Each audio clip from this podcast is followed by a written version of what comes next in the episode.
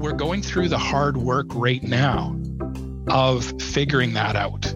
So just because we don't have it figured out today doesn't necessarily mean that 10 years from now that we won't have a good system in place.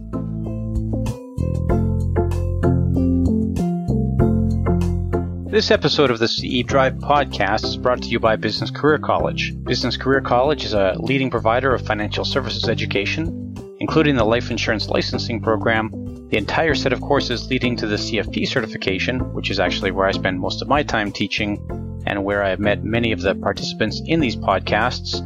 We also provide continuing education credits, live classroom and webinar instruction in support of the Elder Planning Counselor designation, and a few other odds and ends in support of folks in the financial services industry. You can find the full catalog of course offerings at www.businesscareercollege.com.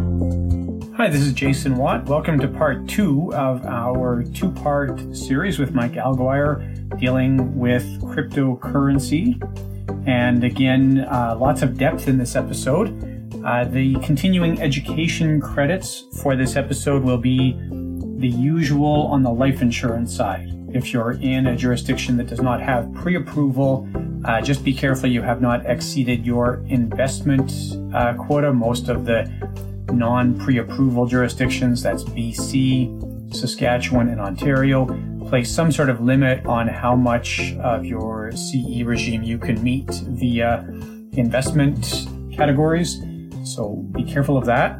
Otherwise, uh, this episode should be good for credits in all those jurisdictions, and it will be good in Alberta for a life insurance credit, uh, with Advocis for an IAS credit, with IIROC for a professional development credit, and with FP Canada for a financial planning credit. We're going to roll right into the episode, and following the episode, I'm going to come back and clean up some of the things that Mike and I left unaddressed or some of the uncertainties we had. Uh, there are some developments here. Uh, notably, actually, I'm recording the uh, follow-on content here on the Family Day long weekend, right smack dab in the middle of February. And there was one notable development on Friday that I'll cover at the end of the episode. So let's uh, hear from Mike, and then we'll come back afterwards with a bunch of follow-on content. The color for today's episode is red. The color for today's episode is red. It's sort of an anarchist, democratist uh, central bank type of thing. It, it is. Well, so that's just it. That's why, you know, for for folks that are listening to this and not steeped in the culture, like you'll see those people, they speak almost like you hear, you know, those anarchisty kind of people speak, right? And that's from the beginning. That's what turned a lot of people off this, right? Because it's like, oh, these are these cypherpunks want to change the world, and they're talking about you know taking down the man and taking back power. Um, so it it has some elements to that, um, but it but it is what it is. and I mean, you're I, I, get that anybody could set their machine to mining Bitcoin. I like you I'm in Edmonton, and you know I run off the the coal plant out by uh, Hinton, right? And as I understand it, that the amount of like my electricity bill essentially would be greater than any Bitcoin I would mine on my Dell laptop. Yeah, absolutely. So, so for any of your listeners who are thinking of mining it themselves, it's it's not worth it. Um, in the beginnings, it was right? Before uh, Bitcoin had the market cap it has today, before it had the value it has today, um, it was worth it because uh, there weren't that many people. Now that it's got real value and people are spending real money, they're buying those chips, like I uh, I said, they're um, situating their mining their their mines close to electricity sources, um, often ones that that are um, that are constant. So they're um, say uh, hydro generation plants and where they don't have anywhere to dump their spare electricity when the, the need on the grid is down. So if you're a hydro plant and and you're you know you're producing X wattage during the day, the grid is consuming all of it. At night, maybe it's not consuming it all, um, and you have this spare cycles power that you're prepared to sell at a cheaper rate. So the regular Joe lunchbox cannot compete with people who are taking you know sea cans full of these uh, these mining rigs uh, out out in the middle of nowhere and connecting them with solar and uh, to the hydro plant and you know siphoning off their power at three cents a kilowatt or whatever when the rest of us are paying 10 um, you just you can't compete. So um, i would suggest they don't try but that's probably fair advice. Um, so we've talked about bitcoin a fair bit. You mentioned ethereum earlier. Uh, what else is out there in the crypto world Oh, I thought you were going to go into Ethereum, and I was going to say, how many hours do you have? So, to be honest, actually, that's that's a great segue to another another thing that people misunderstand. Outside of Bitcoin and Ethereum, there's not much, and I'll explain that in a second. But there are some other cryptocurrencies.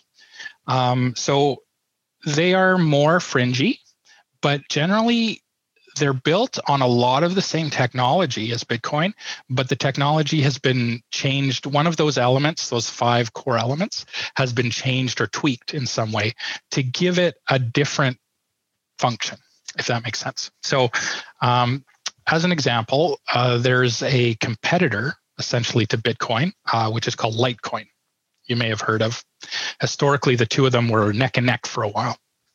Maybe not neck and neck, but um, basically Litecoin took uh, you know the core infrastructure of Bitcoin, and you know we talked about tweaking the the math problem.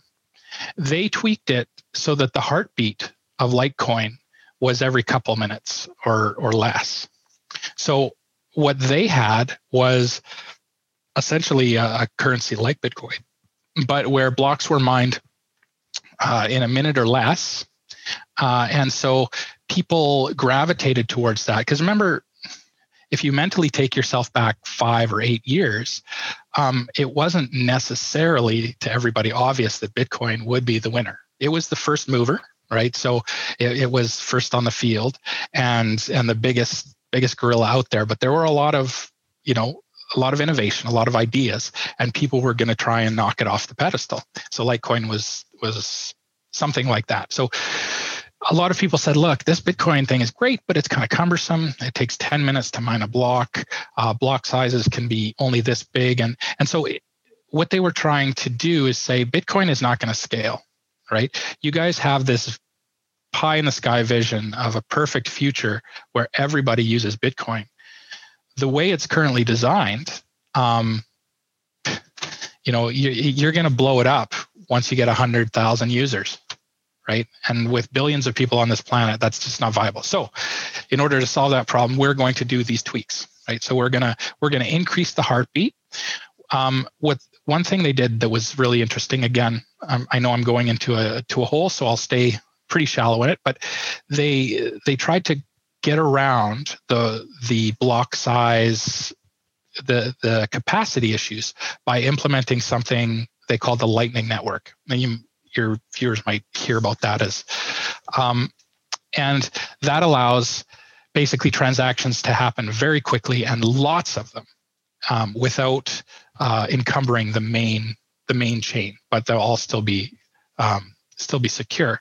So what what they're proposing with the Lightning Network was now we can make ordering a coffee okay because you can pay for something for a dollar, right? And it can be transacted in less than 20 seconds and it doesn't cost anything. Because remember, too, as more people use the Bitcoin network, you might have heard that the fees for getting a transaction mined were starting to increase and become a couple bucks. Well, nobody's going to pay a couple bucks in fees to buy something for a dollar, right? so, so, so Litecoin was was kind of a contender um, it's still doing very well. But um, and this is my own personal opinion. What I've seen is that it, Litecoin and these other these other implementations are almost like a proving ground, because um, Bitcoin is now experimenting with the idea of uh, implementing a Lightning Network structure as well. And as we talked about with the 80% of, of miners coming to agreement on a change, they could bring it in. So it's almost like, you know, the farm teams. right? So so they're experimenting and doing things. There's another one called Monero, which I find very interesting, only because they tweaked it specially specially for privacy. So the idea behind Monero was always no one will ever be able to tell who, you know, th- there's no trace back, basically. It is a completely anonymous system. And where we may end up in the future is with a few of these sort of sub lower level, if you want to call them cryptocurrencies, operating for their their base, if you, want to think it that way, but uh, integrated with Bitcoin. So there there's as long as there exists a market to transact between, say, Monero and Bitcoin, and there is, um, people can move their money between them for whatever purpose they want. So, anyway, that's I, I won't go much further unless you want to, but the, the, those are a couple of the things out there. But they're um, they're not. There's not a lot of um, different things out there. Those implementations are tweaking um, the things about Bitcoin that uh, they want to tweak, and that's how they get their value and their base. That that makes a lot of sense. That's that's good, Mike. Thanks. So, if I was going to go buy some Bitcoin today, Canadian investor, how would I go about this? So, what you would do is you would go to uh, one of the exchanges that are currently, you know, forerunning. Um, Coinbase is probably the biggest one today. I'm on Coinbase myself, actually. Are you okay? Yeah. So Coinbase, you know, 90 percent of the people listening, if they if they listen to this and they're like, "Oh crap, I want to go buy some Bitcoin," they'll go to Coinbase. Um, and what they need to understand, and I think this will be important to your your listeners because they're into finance. Um, what they need to understand is when they're buying on Coinbase, they are not taking possession, if that makes sense, of their Bitcoin. It's like um, Coinbase is like um, a bank in that the bank holds the gold and you have an account with them that says i i have you know three ounces of gold in your bank um, if you buy the Bitcoin yourself, but you need to be more technical, right? And you take possession of the keys um, yourself, then it's like you physically hold the, hold the gold. Now, I wouldn't advise uh, the folks listening to this, if this is their first you know foray into into bitcoin i i would advise them to learn the technical but if they want to buy right away then to use uh, a coinbase for example but the reason that people would eschew coinbase is because they feel that if something went wrong, and I think you wanted to get into this uh, later, um, if something went wrong with Coinbase, i.e., it was mismanaged or they were hacked or whatever, there is a possibility, like with a bank heist, that you lose your gold or your Bitcoin. Whereas if you're the one in possession of it, um, it, you it can't be well, it can be hacked if, if you don't take proper care, but uh, it's less likely. But it's it's on you then. Correct.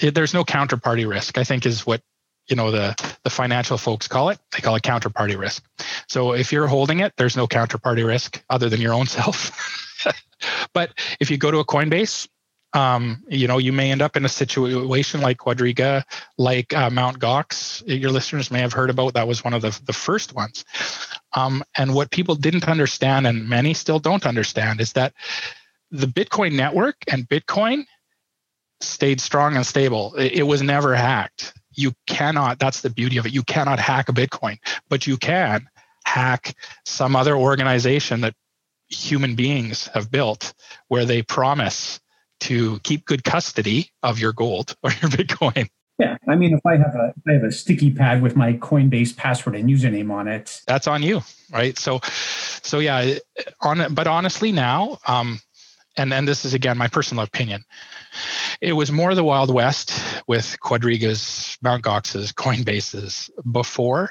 Um, I'm really starting to see those main uh, exchanges um, develop a maturity in cybersecurity that they didn't necessarily have before. So, you know, this is not advice. I'm sure your your listeners say this all the time. This is not financial advice, but um, my mother is on Coinbase, and um, I prefer that she be on that as opposed to keeping it herself or giving it to me because then I feel guilty if I, I screw it up.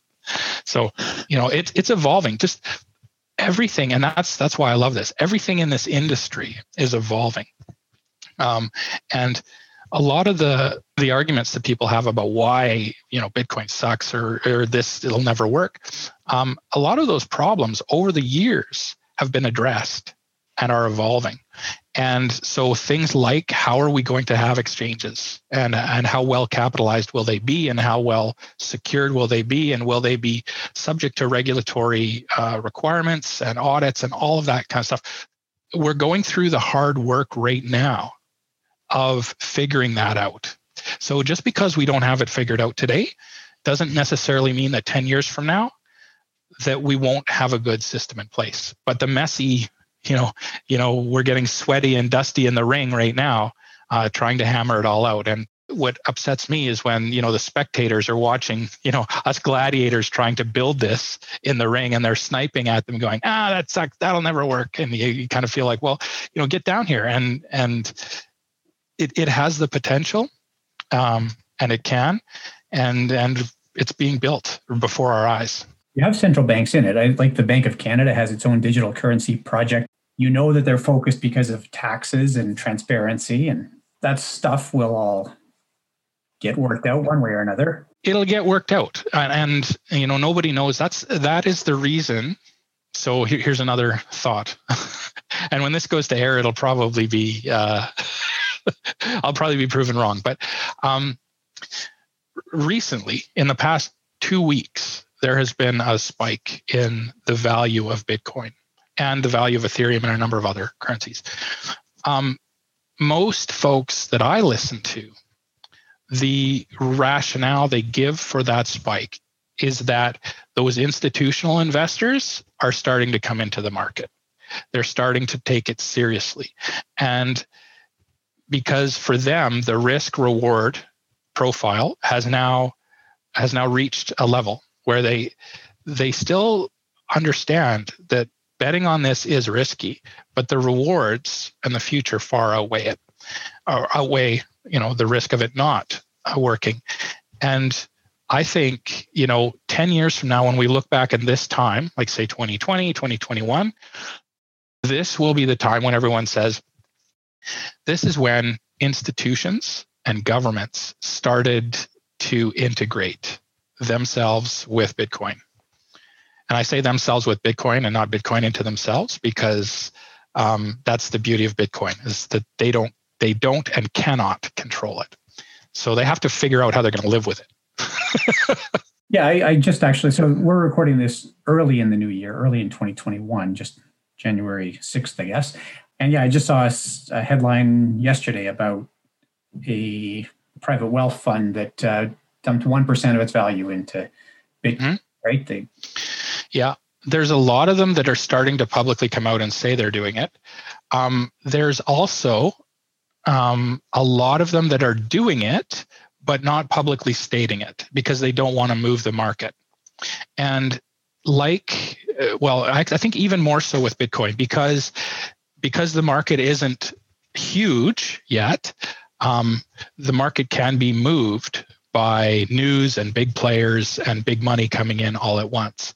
And of course, they don't want that to happen before they buy theirs. so, um, from what I from what I know and the, the folks I've listened to and been watching, there's a lot of that money that is coming into the market uh, for what they call over the counter, meaning that they're they're they're buying it um, in small bits and they're they're trying to accumulate or they're trying to establish a position in it. And then they won't say that publicly until that position is established. And it may take them weeks or months to do so. But we're seeing the start of it now. It is very much like how you invest in, especially small cap equity, right? Same type of thing.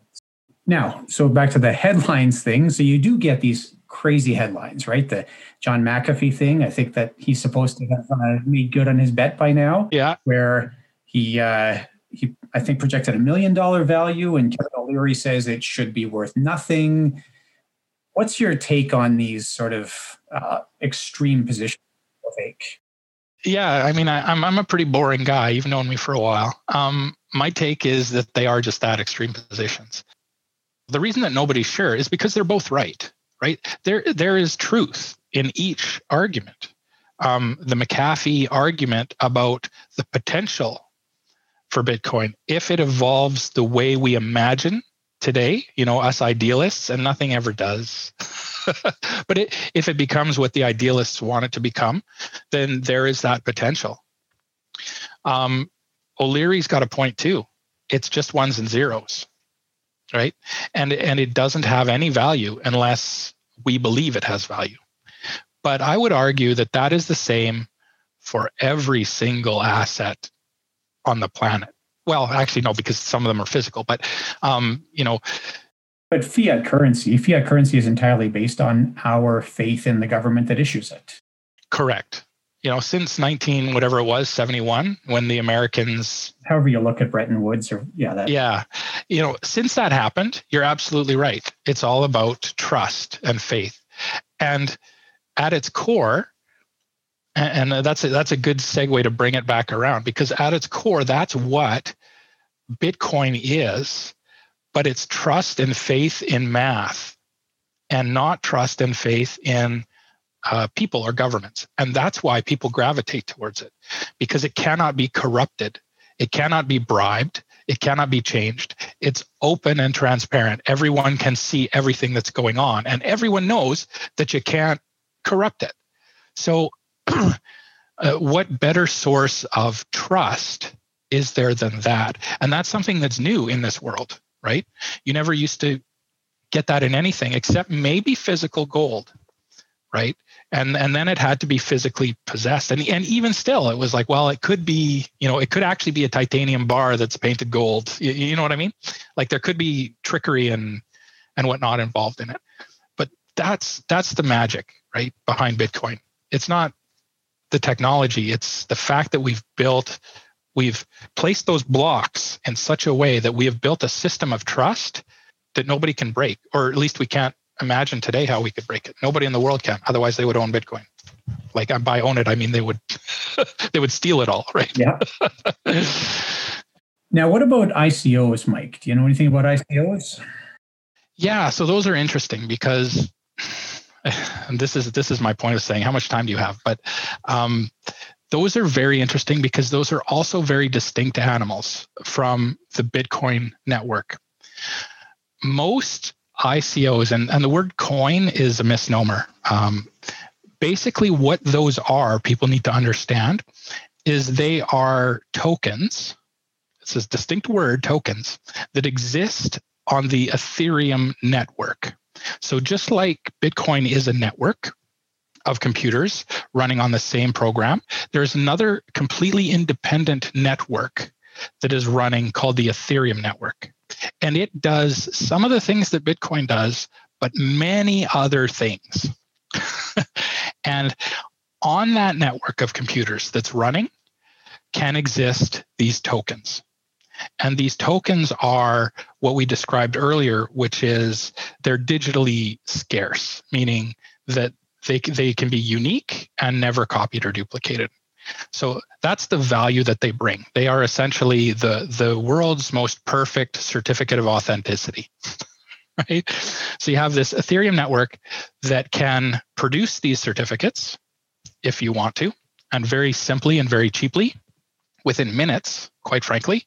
Um, you or I uh, could go on to Ethereum if we had the knowledge, um, and using following a protocol, they call them uh, ERC20 tokens. ERC20 is just the standard. If, if you want to have a token on the network, you have to basically comply to the standard of ERC20. So you can create an ERC20 token within 10 minutes at a cost of $2, like whatever, right? And uh, I could create uh, Mike coin, and I could mint I could mint a hundred of them, and they would be they would live on the Ethereum network in perpetuity forever, and they could be traded by people who cared, right? So. Uh, but if nobody cares uh, about Mike coins, then you know they have no value. But th- those ICOs, that's what they're doing. They're creating these tokens on the network and then they're assigning those tokens value they're saying okay well if you want to be part of this ico this this raising of capital to do something uh, we're minting i don't know x tokens we'll sell you each one for whatever 10 bucks but this is what people need to understand, and and really important, I think, for especially for your folks. There's ERC20 tokens or tokens today in the law in Canada, as far as I know, again, I'm not an expert, this is not legal advice, are not uh, securities. So they do not represent an ownership of the company that's issuing them. They are just a method of certifying that you have given the company money um, to, to do whatever the company wants to do with it. Um, now, but again, to, to our discussion about how things are evolving, um, and this isn't my area, so I'm not, you know, I'm not completely knowledgeable about this, but the Canadian government, and there's a, a commission, Canadian Securities Administration, CSA. Our listeners will be well familiar with the CSA. Oh, are they? Oh, good. Well, then I'm going to choose my words carefully because I don't know them at all, right? Like I, I don't know them from Adam, but I know that they're struggling right now. Um, they did come out with, uh, I think it was called, I think I wrote it down here, a staff notice, but they've probably put out more since then. This is back in 2017. And basically, they did this standard government thing of saying, hmm, it looks like these could be the kind of things that we regulate. But, um, and maybe actually, Jay, you can tell me if if you know of more that's come out since then. No real progress since then. Still the same notice that you're they're not securities, and I think there was a reaffirmation or a a finer bit of detail came out in 2019 around that. Yeah, I haven't seen anything this year, but whatever there is, I'll uh, I'll post a link in the show notes. So. Yeah. yeah, so we're still they're still struggling with how they're going to do this and trying to figure out um, how uh, I don't know how that's going to end, but that's what those ICOs are today. Um, so if if your if your listeners are giving advice to people until that gets sorted out, my advice to them would be make sure that the people you're talking to understand that these are not securities. There is no there is no ownership, um, and goodness knows if they're legally enforceable. Uh, I don't think uh, there's been any again, I'm probably wrong, but it's just starting now, case law, right, which sort of brings light or or codifies uh, how to use these things. So that's what I know about them. I, my knowledge is more about the technical, what they are and how they work, uh, less about the legal shenanigans that are going to take place over the next five years.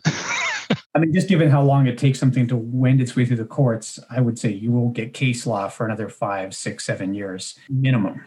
Minimum. Yeah. So it's kind of Wild Westy until then. ICO for those, it's an initial coin offering. And it should be called an ITO, uh, initial token offering, but whatever. Your people need to know what they're getting themselves involved in, and it's it's really just uh, and and many of them I think are, you know have good intentions. The the reason the reason from what I understand especially technology companies are gravitating towards them is because of the lack of regulation right so if you want to raise a lot of money really fast this is the way to do it. You don't have to follow a lot of the regulations and the money will come in and you know what you do with it is what you do with it.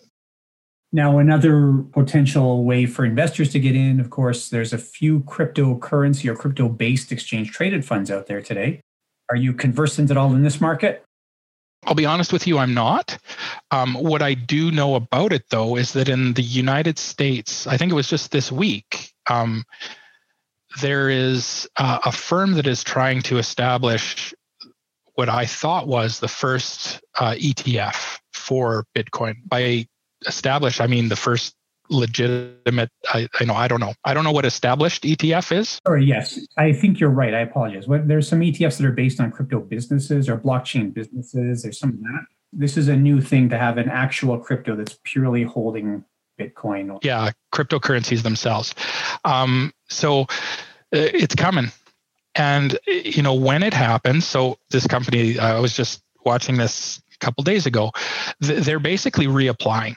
So they've applied three or four times already and been denied because from what I understand, the regulate regulatory bodies are saying, "Well, we're not really sure uh, what this is." Like we, like all governments, we don't want to make a decision until we know what the right answer is. Um, and and that's not clear yet. Um, but it will, I believe. This is not financial advice. I believe it will happen, um, and when it does, I think you'll see a lot more consumer folks like you and I piling into it uh, as well. but I again, it's too early to tell, and especially for Canada. I mean, the U.S. is um, is trying very hard. There's probably folks in Canada trying to do the same, but um, I would imagine we'll probably trail them. Um, that's my guess.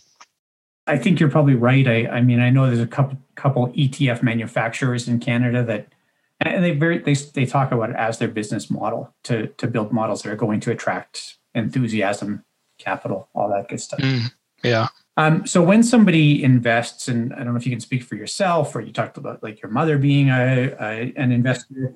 Well, let's talk about my mom.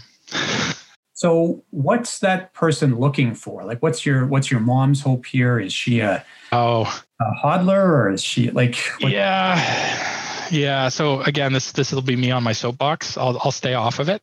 But you know, to be to be honest, I think everybody's looking for what everyone else is looking for, which is appreciation and value. They, they want to make money for that. That's what there are folks, I think like myself, I like to put myself in that camp who, who are in love with the idea of this technology, who are in love with the idea that it will change things in the future in a positive way. Um, and then of course there are people that say, well, if I buy it today for $10 and it is it going to be worth more tomorrow? I mean, you don't you don't have to know anything about Bitcoin other than everybody's talking about it to to buy into it. Um, you've got both types of people.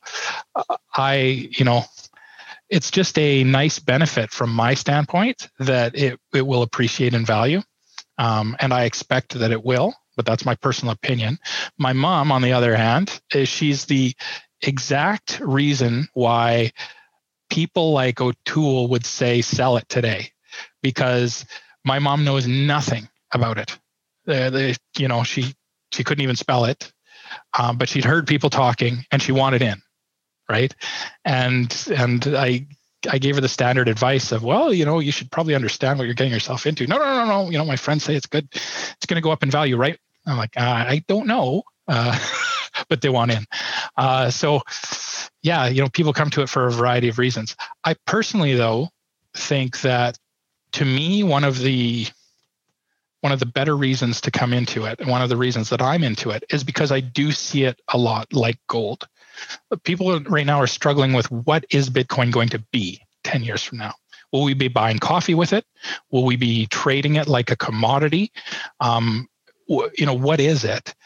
Um, I put a lot of stake in the trust side of it and the value that it has as as a as an asset that is completely clean and trustworthy. And by clean, I mean it it won't it won't decay, it won't degrade, which again is one of the things that makes gold, you know, what it is, um, and that it will be easily transferable to somebody else who will want it for a lot more money than I'm buying it today um, in the future. I, I, kind of see it more in the commodity space and less in the um, in the currency space. David O'Leary, who's a runs a podcast called uh, Impact Investing, and he always says all investing is impact investing. Like you, you believe in this, and you think there's something more there. I think there's some of that too, right? Oh yeah, yeah, no, absolutely. Uh, it's it's a great, and and that's why you get the fringe element, right? Because you can go off down that rabbit hole, and it's nirvana, right? It's perfect, and it's going to make the world great, and everyone's going to cooperate and love each other, and there'll be no more wars. Um, I'm not that naive, but I'm close, you know. I, I think it's going to solve a problem that a lot of people face right now, which is a crisis of confidence in the value of fiat currency and uh, it's going to be the new flight to safety.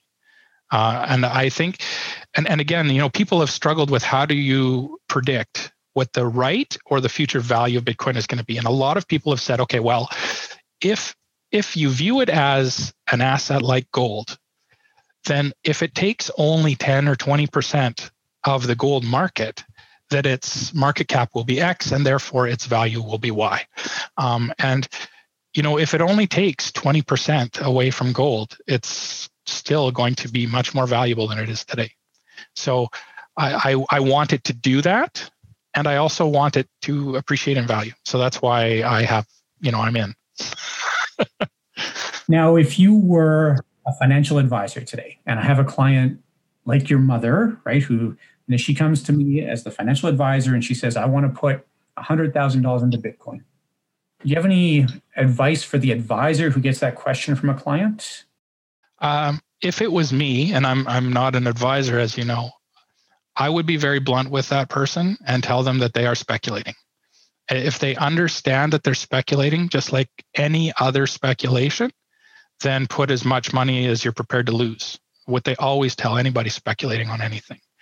So, you know, your your example it truly is a speculator, somebody who has no idea about what it is or why, but they've heard that it's going up and there's a lot of buzz. That's that's exactly what a speculation is, and that's why people worry that it's a bubble, right? And and to some extent, those people uh, have valid concerns. Um, the thing with Bitcoin is that its demise has been predicted and its bubble has been popped seven or eight times in the last number of years. And every time there's a there's a Peter Schiff right who will jump on afterwards and say told you so right? Um, and every time it drops not quite to the lows that it had before and then it continues to rise. So uh, actually i'm i'm contradicting what i just said so i'm not saying that it's it's bound to go up um, indefinitely in the future for sure. But I would tell that woman she's speculating um, completely. And if she's not prepared to lose $100,000, then she shouldn't. What I would advise people to do is to take it as a small percentage of their portfolio as a hedge against um, inflation, disruption, the, the same thing people use gold for. And, and if a lot of people agree with you, in the meantime and pile in and it becomes a lot more valuable, great. Um, or awesome even. But think of it, that's how I think of it. Right? I think of it as as a hedge uh, asset like gold. But other people have different opinions. And would you send that person to Coinbase or? Well, I, I would send that person to the ETFs when they when they finally come out, right? Because Coin Coinbase too, again, as part of the struggle, they're they have a risk. Their risk is that if they don't go through all the KYC, the know your customer stuff, if they don't keep their records straight and all that, that two years from now, the Canadian government's going to pass some kind of law and require information disclosure on what people have bought, what they've sold, their profits, all of that kind of stuff. So they're trying to cover all their bases. And they're make, but by doing so, they're making it very hard for folks to get in right? And that's kind of what regulation does. Um, but you know, I think with Coinbase, they want you to, you know, upload a picture of your driver's license or your passport and, you know, all of this stuff so they can say that you're, I don't know, that you're you. By the time we get around to ETFs, oh, hopefully you'll have done that once when you opened the open the account, and then you can just buy in and sell. But that will be a lot more easier. In the meantime, Coinbase is your is your easiest. And your third, easy, the third way in is the hard way, right? Which is learn about the technology, actually buy some and maintain custody of the keys yourself. Now, people can do that with Coinbase. They can purchase their Bitcoin on Coinbase and then transfer it to their own wallets. So you can kind of do a hybrid model where you it's easy to buy. You go buy it on, on Coinbase and then you download a, a hardware or you get a hardware wallet or you create your own key and then you transfer it to there um, and then you are in custody of your own keys again. So you can do it through Coinbase, but most people just leave it in Coinbase or some other exchange. My final question, Mike, do you have anything to promote, anything you would send people to have a look at? No. So that's the beauty, in my opinion. Again, this this perfect world. There is nothing to promote with Bitcoin because it doesn't need you. right? It, it it's agnostic and and whatnot. So the only way I could make money off Bitcoin is by convincing you to watch my talks about Bitcoin or convincing you to buy my book about Bitcoin or, or whatever. Um, but the network itself doesn't need any of us and that's the beauty of it it doesn't need governments it doesn't need anything so i don't i don't really have anything to promote other than um, you know if folks I, I, do have a consulting business so um, if folks want to talk more with me or have me uh, give a presentation on a specific element, um, then they can get in touch and I'd be happy to talk with them. Contact information in the show notes, Mike. That's great. All right. Perfect. You've been uh, very generous with your time, your expertise, and uh, your opinions as well, which is appreciated. well, thanks. Yeah, I've got a lot of opinions, and I love talking talking crypto. So it's been a pleasure for me. Thanks so much, Mike, and have a wonderful day. All right. Thank you. Okay, lots there and some financial planning items that I would like to address first and foremost. I think Mike did a good job of talking about why people hold cryptocurrency and primarily Bitcoin. Although I know some people buy others. He talked about Litecoin and Ethereum as well in the episode. Uh, of course, in the last couple weeks, thanks to Elon Musk, we've seen uh, Dogecoin get all this attention. Kind of weird. But anyways, where does it fit in a portfolio? And Mike likened it to gold. And I do hear a lot of this. In the last episode, I talked about gold as an inflation hedge and how that necessarily has not uh, worked out historically, but still you see a lot of that. And that's fair. So if we're concerned about assets holding value, and I still think this is a valid concern, I think it's absolutely valid. We've had uh, negative interest rates lately, and negative interest rates, I think, uh, do point to some other potential concerns. So maybe we want to hold crypto as a uh, store of value, a little bit of a maybe counter cyclical outcome compared to the markets. And I suppose that's fine. I don't want to judge anybody for holding an investment or not. I think that if we're going to do that kind of thing, we have to be very careful. And a lot of investors, I think, are likely to come to their investment advisor today and say, what could uh, crypto look like in my portfolio? How will this work out?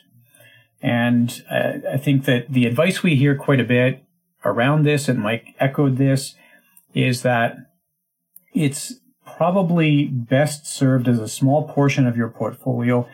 Unless you're a real gambler, I suppose then you might want to go big but I'm not a fan of that kind of thing. And here's where, and you've heard me say this before, here's where I'm going to refer to Carl Richards, and I'll paraphrase Carl here when he says, okay, what if this works out for you? How much difference will that make in your, let's say, retirement plan versus what if this does not work out for you? So if the value doubles or triples or multiplies by 10, or if the value is cut in half or cut to 20%, which of those things has the greater impact on your portfolio? And that's where uh, I like positioning this as a sort of bet. And if this bet really pays off, great, but you don't want to gamble your retirement portfolio on that type of bet. So I, I would suggest for investment advisors, that's the way to sort of position this so that your client's not tempted to just go all in based on uh, recent market events or based on a, a tweet from Elon Musk or whatever influences that thinking. If you do have a client who comes to see you who says, I'd like to hold crypto, uh, how can we do it? And you heard Mike in the episode say, probably the best way to do this, it builds in a sort of layer of security, is through the uh, exchange traded funds. Now, as of today, there is no exchange traded funds. I'm going to correct what I said in the episode here. As of today, it's uh, February the 15th of 2021. There is no ETF in the North American market, that's Canada or US, that gives direct exposure to exchange traded funds. What we did have on Friday was that uh, Purpose Investments, which is Som Seif's outfit, got regulatory approval to uh, produce an ETF. That would be a Canadian ETF, and that would be, assuming that they take advantage of that in relatively short order, they would be the first ones out the gate with an ETF that gives direct exposure to uh, cryptocurrency. Now, the benefit there, uh, as Mike suggested, is that you have a custodian, and that gives you that sort of third party who's taking care of your assets for you. They would exist within a regulatory structure. Purpose Investments is a well recognized provider of exchange traded funds in Canada.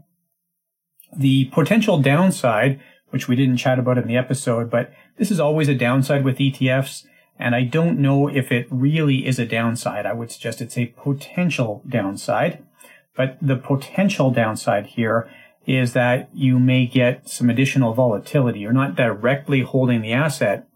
And if the ETF has a hard time uh, tracking the, in this case, the asset values, what we would normally call tracking the index with most ETFs, then you could end up with some tracking error or some uh, basis point error. That is, you might not get all of the returns that a direct investor would get. I don't know again if we'll see that materialize, but that can happen sometimes where exchange traded funds hold um, highly volatile or uh, partially illiquid assets.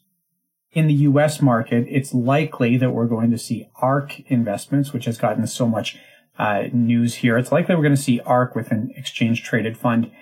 As of today, their website does list uh, their series of investment offerings. It shows a cryptocurrency offering, but that it's not currently available. Almost like a little coming soon label.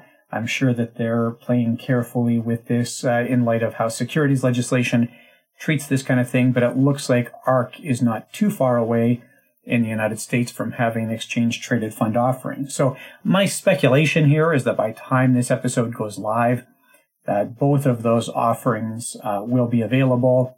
If I'm wrong, I'm probably not too far off there.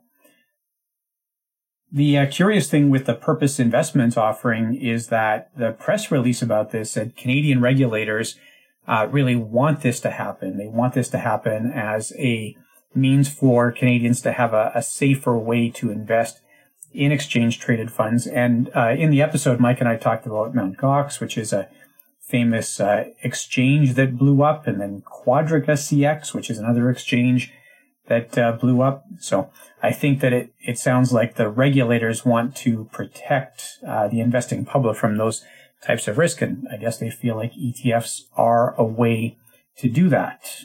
Now, alternatives here to go set up a, a Coinbase or CoinSquare account and use one of the exchanges and they allow you to move money in and buy and sell within those accounts. And they typically give access to a whole bunch of different uh, cryptocurrency offerings. So you can buy and sell uh, Bitcoin or Litecoin or Ethereum or some of the other lesser known cryptos on there as well. Now, going back to the role in the portfolio. So I did suggest a couple of different uses here, possibly speculation, possibly a hedge against inflation as well.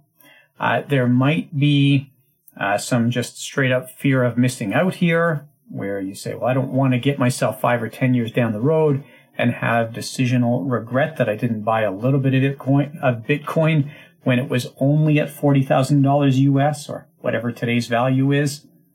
Now, the other thing that Mike and I chatted about in here, and I just mentioned it briefly, was the role of securities regulators.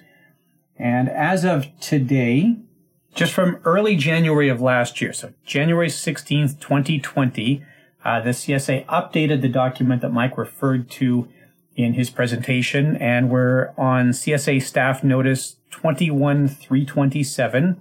Link will be in the show notes. Guidance on the application of securities legislation to entities facilitating the trading of crypto assets. And it is just as I had suggested in the interview, where basically it's a reaffirmation of the principles here. Uh, the idea being that if you're trading in something that looks like a security or looks like a derivative, where the underlying asset looks like a security or looks like a derivative, that the Canadian Securities Administrators would regard that as a securities trade. What would have to change here in order for this to look like currency? And by the way, I know some people don't think this, but currency gains are taxable as well. Uh, technically, your first $200 of currency gains are tax free. And then after that, they're normally taxed as ordinary income, possibly as capital gains. Uh, however, that's not relevant here. The question is only whether or not uh, these cryptocurrency assets are really currency. And the CSA says they're not really currency yet. They're not widely accepted as a, a means of payment. They don't fill the same role as cash does in a portfolio. They still behave more like securities. So right now, uh, this type of transaction is being legislated the same way as other securities transactions would be legislated. And this is always a challenge. This is something that we see with small businesses trying to raise capital. At what point does a small business trying to raise capital cross that boundary into selling securities? We see this with real estate. At what point does a real estate sale uh, that's investment oriented translate into being a securities transaction versus just a real estate transaction? So we have these problems all over the place. It's obvious when you're dealing with stocks and bonds of a big publicly traded company, but there are tons of other areas where the regulators sort of wrestle with the extent to which they have to be involved. The number for today's episode is three. The number for today's episode is three. To obtain your CE credits for listening to this episode, you'll need the color and number in order to get through the quiz.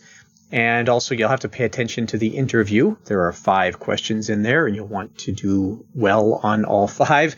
Pass grade is 60%. So, the place to go to do that is bccquiz.online. That's BCC is in Business Career College.